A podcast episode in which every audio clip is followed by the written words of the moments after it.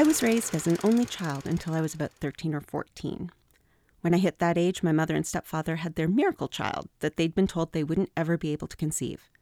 That following summer, my mother, who worked full time my whole life as a jeweler, had that summer mostly off, and for the first time, I actually got to spend a summer with her. At the time, my parents and new half brother lived in a second floor, one bedroom flat, and two floors above, I lived with my grandparents in their two bedroom flat. With no garden or backyard, and also no park terribly close, my mother would load my little brother into a stroller, and then the three of us would go for long walks in the neighborhoods surrounding us. To make the walks more palatable, my mother and I would play what we called the movie game. We would take turns starting to quote a line from a movie, and the other one would finish it. Forever stuck in my head is the one that always, without fail, would make us laugh so hard we'd have to stop pushing the stroller and sit on the grass until we could breathe again. My own brother, a goddamn shit sucking vampire. You wait till mom finds out, buddy. Many thanks to Corey Haim's character in the Lost Boys for that one. No movie was safe from our attempts to stump the other, and aside from the multitude of quotes the Lost Boys generously provided us while it was our number one favorite film, we had other movies that we would almost always default to The Wizard of Oz, Snow White, A Christmas Carol, Peter Pan, and White Christmas. When we chose those films, we were always unsuccessful in stumping the other.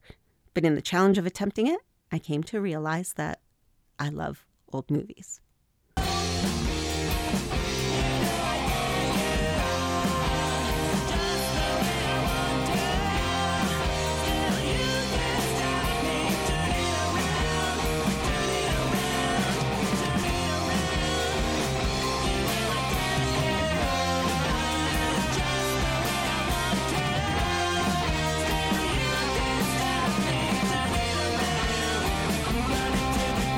Hello, film historians. I'm Derek and I love old movies. We've got Nikki the Wife Kick here. Hello, and welcome to episode 45, where we will be continuing our month long look at film noir with 1950s Dark City, directed by William Dieterle and starring Elizabeth Scott, and featuring the screen debut of our leading man, Charlton Heston. That is no small thing. Before the Moses, before the damn dirty apes, mm-hmm. there was this. Everyone starts somewhere. They sure do. So let's just say, welcome back to the show. Last time we had you on was way back in episode 10, our horror movie Mount Rushmore. And I did a cold open for the mummy. Right, right.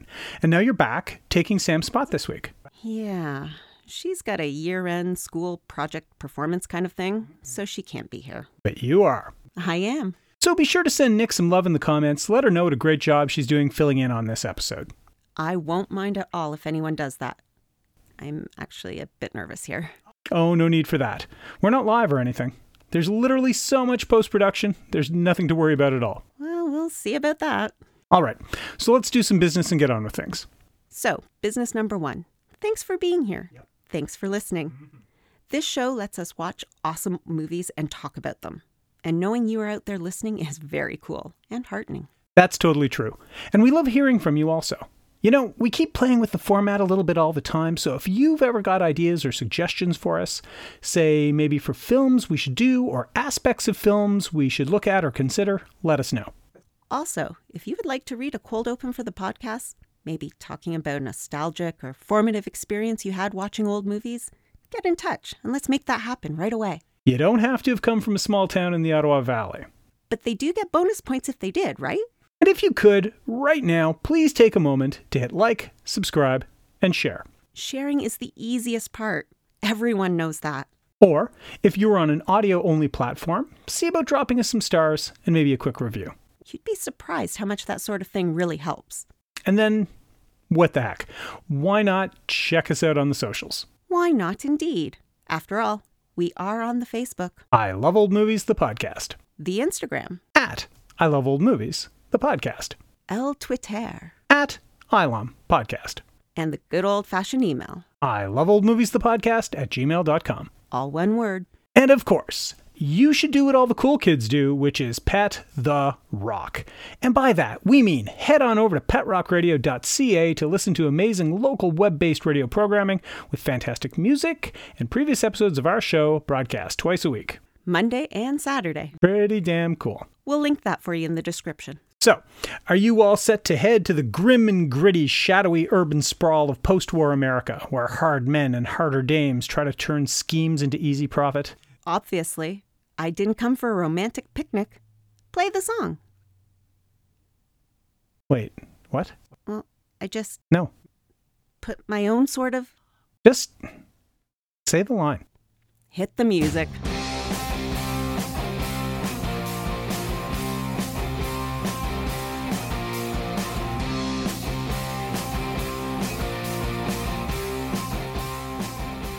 The director of Dark City was William Dieterle. We've spoken about Dieterle before, way back in episode one, actually. That is way, way back. Rope of Sand, yeah. That seems like so long ago. Almost a year. So, yeah. At any rate, to hear us talk about Dieterle and his career as a filmmaker, go back and listen to episode one. You can even do that now. The writer is John Meredith Lucas. After attending three different military academies and dropping out of college, Lucas began his film career as an apprentice script clerk with Warner Brothers. The majority of Lucas's writing career actually consisted of TV shows, and he worked on series such as Zorro, Star Trek, and The Six Million Dollar Man. His very first screenplay was in 1950 for Dark City, and he only worked as a writer on six more films in the 50s. Lucas continued to work on a couple films and several TV series through the 60s, such as The Fugitive, but his career really started to wind down. By then, he was practically working on TV shows exclusively and wrote screenplays for a couple episodes of about 11 different series in the 70s. Lucas wrote his last two scripts in the 80s before retiring with 51 writing credits. He died in 2002 at the age of 83. Despite the fact that he had made a few independent films, Dark City is considered the Hollywood feature film debut of one of the biggest stars in Hollywood history, Charlton Heston. Heston received a scholarship in theater from Northwestern University and moved to New York to pursue acting in 1946. The next year, he was performing on Broadway and working in television. Now, despite being an unknown, he landed the starring role in Dark City, and his performance impressed no less an authority than Cecil B. DeMille, so much so that he immediately cast Heston in The Greatest Show on Earth, which would win the Oscar for Best Picture. Heston became a very bankable star and began appearing in an incredible list of films, playing larger than life historical figures Moses in the Ten Commandments, Ben Hur, El Cid, Michelangelo in The Agony and the Ecstasy, John the Baptist in The Greatest Story Ever Told, and as Mark Antony in two separate films. And while compiling that fantastic resume, he also found time to make Touch of Evil with Orson Welles, a great grim and gritty noir film. Heston moved into a science fiction phase in the late 60s and into the 70s, starring in Planet of the Apes and having a brief role in the first sequel, The Omega Man and Soylent Green, which also featured Edward G. Robinson from Double Indemnity. And after that, he lent his then considerable star power to a series of disaster films which were quite the rage in the 1970s, films like Earthquake and Airport 1975. He turned in a few rare villainous roles as Cardinal Richelieu in The Three Musketeers from 1973 and its sequel. In the 1980s, he had several television appearances, making made for TV movies, most notably a version of A Man for All Seasons. He returned to the Planet of the Apes franchise in 2000, stunt cast as an ape character in Tim Burton's truly awful reimagining of the classic film. Heston was also a political figure and served as the president of the Screen Actors Guild, but perhaps more notably, as the president of the National Rifle Association. And it was this affiliation that led him to appear at a pro gun rally after the Columbine school shootings. Michael Moore, in his film Bowling for Columbine, takes Heston to task, demanding answers for his actions, and Heston gave none. For many, this might have been the last time they ever saw Heston in a film. An iconic actor who began in the late studio system and bridged the gap into New Hollywood, making a string of unforgettable films, truly some of the grandest of all time. Charlton Heston died in 2008 at the age of 84. Victoria Winant, the widowed wife of Don DeFore's hapless character in Dark City, was played by Swedish born actress Viveca Lindfors. Lindfors was trained at the Royal Dramatic Training Company in Sweden and soon started a career in film and on stage in her native country. After World War II, she moved to America, where she was signed by Warner Brothers and made her Hollywood debut in the film To the Victor in 1948. And that same year, she appeared in Adventures of Don Juan, starring the legendary drunken party boy, Errol Flynn. Dark City was Lindfors' fifth Hollywood film, and when the 50s hit, she was appearing on stage, both on Broadway and on London's West End. while continuing to make films and beginning to make guest roles on television shows. Her resume during this time wasn't littered with hits in terms of the films she made, but she appeared in such notable television shows as Bonanza, Rawhide, The Untouchables, and Voyage to the Bottom of the Sea.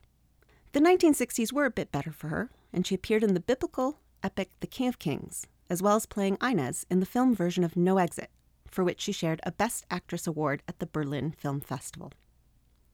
The 1970s were a bit slow for her, but in the 80s and 90s, Lindfors enjoyed a career resurgence, appearing in movies like The Hand and Creepshow, as well as guest appearances on shows like Trapper John MD, Dynasty, China Beach, Law and Order, and Stargate. In fact, she won an Emmy Award for Outstanding Guest Actress for her appearance on the family drama Life Goes On.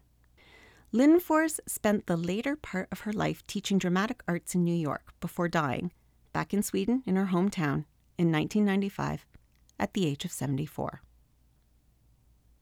There are some films that have fascinating production stories, and then there are some films that are written, financed, cast, filmed, made, released, reviewed, forgotten. Dark City is one of the latter. There's really not much to say about it. So let's just go to the tail of the tape. 6.7 on IMDb. Audience score is 52% on Rotten Tomatoes. Won no awards. Can be rented or bought on Amazon Prime Video or your local secondhand DVD shop.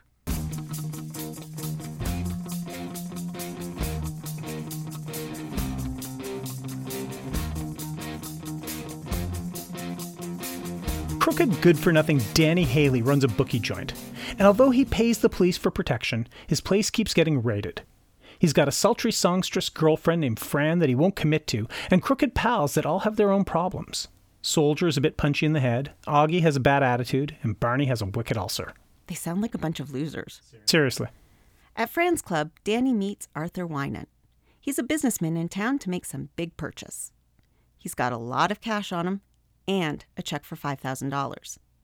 That's too much for Danny to resist, so he lures him into a friendly game of poker.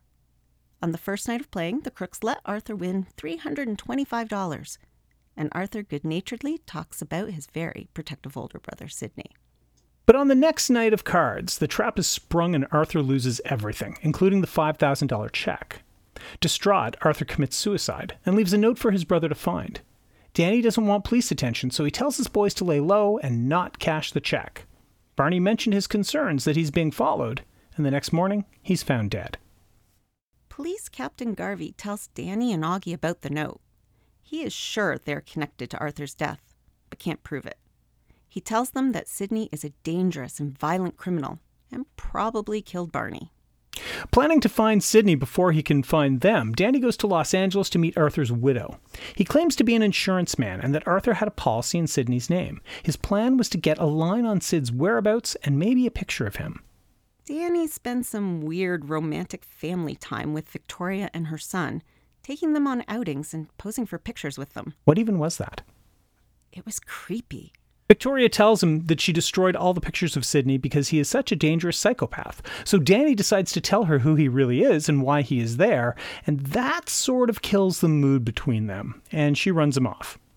Oh, wait, you don't sell insurance and led to my husband's death? Yeah, you'd better go. Boy meets girl, boy loses girl, boy gets killed by girl's dead husband's psychopathic brother. A tale as old as time. When Danny goes to see Augie, he finds him dead.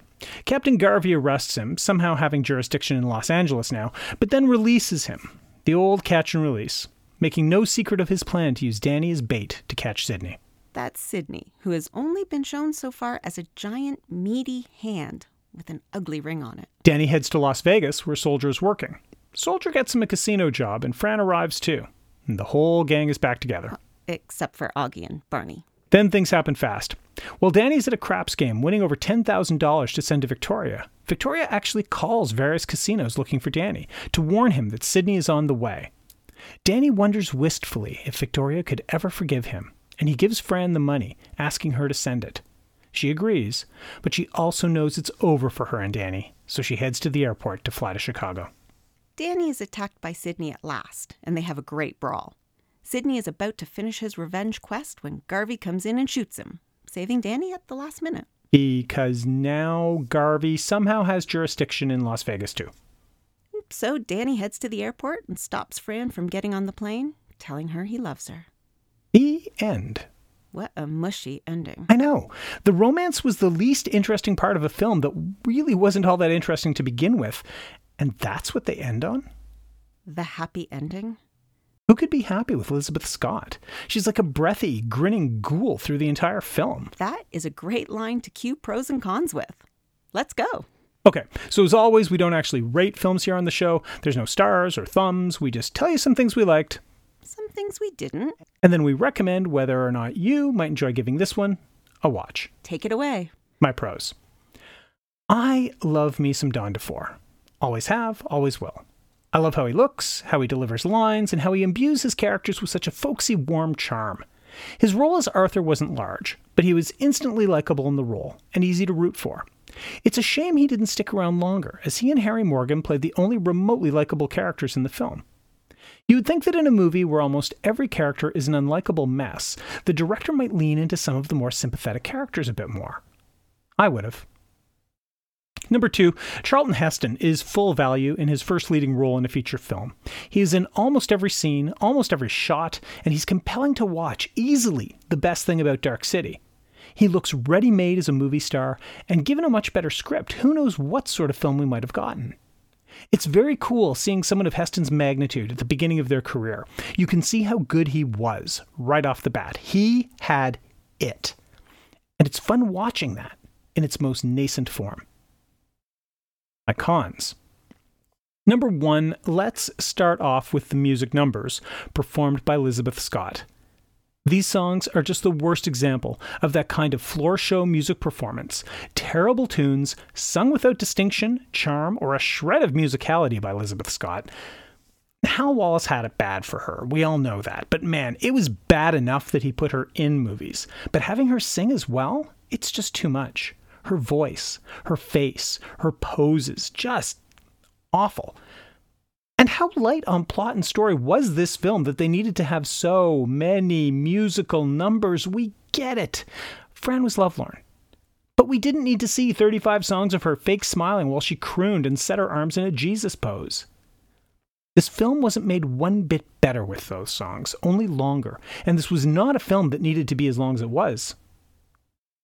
Number two, the central premise of this movie is that the viewer is supposed to feel tension and sympathy on behalf of some professional criminals that are being pursued by the slow horse of revenge. Danny, Augie, and Barney are jerks, hoods, crooks, and they fleece Arthur, leaving him so despondent that he kills himself. And these are the three that we need to feel sorry for. Oh no, they're being pursued by Arthur's gigantic psychopath of a brother. I feel this is a bit backward. If we should be connected to and identifying with any character, it should be the brother out for revenge, not the three jerks that really had it coming. Okay. Here's my pitch for a different version of this film. Cast Heston as Sidney and anyone else as Danny, and have the movie follow Sidney's quest, as he feels duty and honor bound to avenge his brother, but he doesn't want to descend back into the violent criminal ways that have ruined his life. You could still have the love interests his brother's widow who turns to him for comfort, and with Fran who's attracted to him because he's everything that Danny is not. He's passionate and driven. Will Sidney choose revenge and likely jail, or will he play it smart, help the cops, and get the girl? Now, to me, that's a much more interesting movie. Number three, this is not a briskly paced film, but it almost grinds to a halt once Danny goes to meet Arthur's widow, and the weird, creepy romance story of this film begins to unfold. And Viveca Lindfor's low rent impression of Ingrid Bergman seems to somehow cheapen the film, not enhance it. Hal Wallis tried valiantly to chase Casablanca in the past with movies like Rope of Sand, but here he's cast an inferior actress channeling her inner Ilsa Lund, and the effect, frankly, is no damn good. The romance section is just the worst part of a film that isn't very good to begin with. But of course, the only thing worse than that romance is the one between Danny and Fran. Just, ugh. Number four, the big handed, relentless stalker. All the shots of his hand and the ring, it was pretty stupid. Like, not quite as stupid as Chicago cops operating and shooting perps in Las Vegas, but still pretty bad. It's like they were trying to frame Sidney as this hulking, inhuman monster living for nothing but revenge and violence. So it was kind of funny to see him fight with Danny and not seem physically imposing at all in that scene. There's not a lot to like about this film. It's slow, it's dull, it tells an uninteresting story from the wrong perspective, it has horrible musical numbers, and waters down Charlton Heston's star power with not one, but two charisma vacuums posing as actresses. Some excellent supporting cast players are wasted in a film that falls squarely into the genre of I can't believe that someone paid to have this film made. This gets a don't watch recommendation from me. You're up. Okay, I'll be honest. It was pretty hard to find three pros for this one, at least for me. I did manage to scrape them together, but only if you draw some pretty fine lines and then let me stand on them. Here's what I mean. Pro number one I really think there's an idea for a good movie here. Everyone loves the idea of a villain who can show compassion, self sacrifice, and then ultimately does the right thing. So, honestly, if you break this down and just write the bare bones of the plot, it sounds really interesting. Pro number two the cast. Well, not all of the cast, but some of the cast. Some of the cast. Just great. I mean, Don DeFore, everyone loves that guy. Seriously, though, he's great, like he always is. Every scene he's in, you can just feel the sincerity of his character. He brings some levity with his introduction and some much needed likability. Dean Jagger and Ed Begley are always fun for me. And Harry Morgan? What a gem in this film! Admittedly, whenever I see him, all I think of is beloved Colonel Potter from MASH. But here, he's still years and years away from that. Yet he's already been in the Oxbow incident and Yellow Sky, and at least a dozen more. But I certainly felt like I was seeing another side to this actor that I thought I knew. Of course, that leads me right to pro number three, and it's such a big deal that he gets to be a whole pro all by himself Charlton Heston. Wow. I mean, this is Charlton Heston. Icon. Legend. Man, I've been watching this dude my whole life and in some truly amazing films. And getting to see him in his first Hollywood film, he was just so young and yet still so Charlton Heston. You did him far more justice in your breakdown about him, so I'll just leave it at Charlton Heston being such a young Charlton Heston. My cons. On the one hand, so much easier to write than the pros. On the other, you run the risk of chucking everything under the bus. Okay, so my first con is, well, the whole thing, I guess. I mean, I could say the pacing is terrible. It starts slow, it picks up briefly, then it stalls so hard it's almost going backwards. Then we get a wee bit of flurry near the end. Or I could point out the ridiculous leaps of logic some of the characters, mainly the police, indulge in, are way beyond the typical suspension of disbelief thing. I mean, come on. The way the cops have their first post death meeting with Danny and spell it all out for him, the way the brother is hunting them all down, and then at the end of the very same scene, they let it slip that the actual suicide note is missing. All they had was the envelope addressed to the brother. It's like, wait, what? Then how did you know all this? and the utter boringness of this film. It's just almost unforgivable, especially with the cast they had. My second con, which might actually be the biggest con, is Lizabeth Scott. Holy. She spends 99.9% of the film with her patented half closed eyes, paired with her softly blurred smile plastered on. But wait, no. The absolute worst was her entire nightclub act. And I use those words very, very generously. Wow. I mean, I'm not Elizabeth Scott's biggest fan, but those long, long, long scenes of her standing in one of the most awkward poses I've ever seen and singing terribly in front of her audience, and we have to suffer through it so many times. It was most definitely not an enjoyable treat in the movie and only succeeded in slowing down those scenes far too much. third con. Um, well, just whom were we supposed to be rooting for? I mean, clearly it's Heston's Danny, but he was a horrible person too. Soldier flat out tells him that he's, and I quote, the worst of all of them. So, how exactly is he our hero? Sure, in the end, he does everything right. He lets himself be the decoy. He risks everything he has to win enough money to help Arthur's widow. And he does, very eventually, come to the realization that he truly is in love with Scott's Fran after she stood by all his incredibly arsy decisions and behavior. But, I mean, he really isn't a hero, or even an anti hero. So, why are we watching things solely from his point of view? It's not a very sympathetic sight. And is this a watch for you? I'm going to hedge my bets. If you want to see Charlton Heston's first starring role in a Hollywood film, then this is a watch. If you don't, then totally, totally no. All right. And with that comes the end of another episode. You've got to let us know if you liked this film. Mm-hmm. Neither of us did. But maybe we've missed something you noticed? If you think this film is a misunderstood classic, for sure let us know. And be sure to come back next week when we will be wrapping up our month long look at film noirs with another grim and gritty tale, maybe even starring Burt Lancaster. Oh, God. You hate him so much. So much. And yet, love his movies. Hence the paradox. And of course, we will let you know now that we will not be having an episode on the last week of June, so there will be no release on the 30th, I guess. Our little Sam is graduating from high school that week. Yeah. Your school has graduation. Mm-hmm. The long weekend is coming in.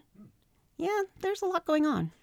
Possible Game 7 of the Stanley Cup Finals, Go Avalanche, The Spoons live on stage here for Music Fest. So, no episode then. No. But back in July for a month of listener requests. Send a message in if you haven't already with the film you want to hear covered on the show. Oh, can't wait for that. But until then, be sure to watch more movies and let everyone know about us. We're not a secret, and you do not have to keep us all to yourselves. So tell your friends. Tell your enemies. You never know. They might like cheating saps in a crooked card game as much as you do. Maybe even more. For Nikki the Wife Kick, I'm Derek. I love old movies.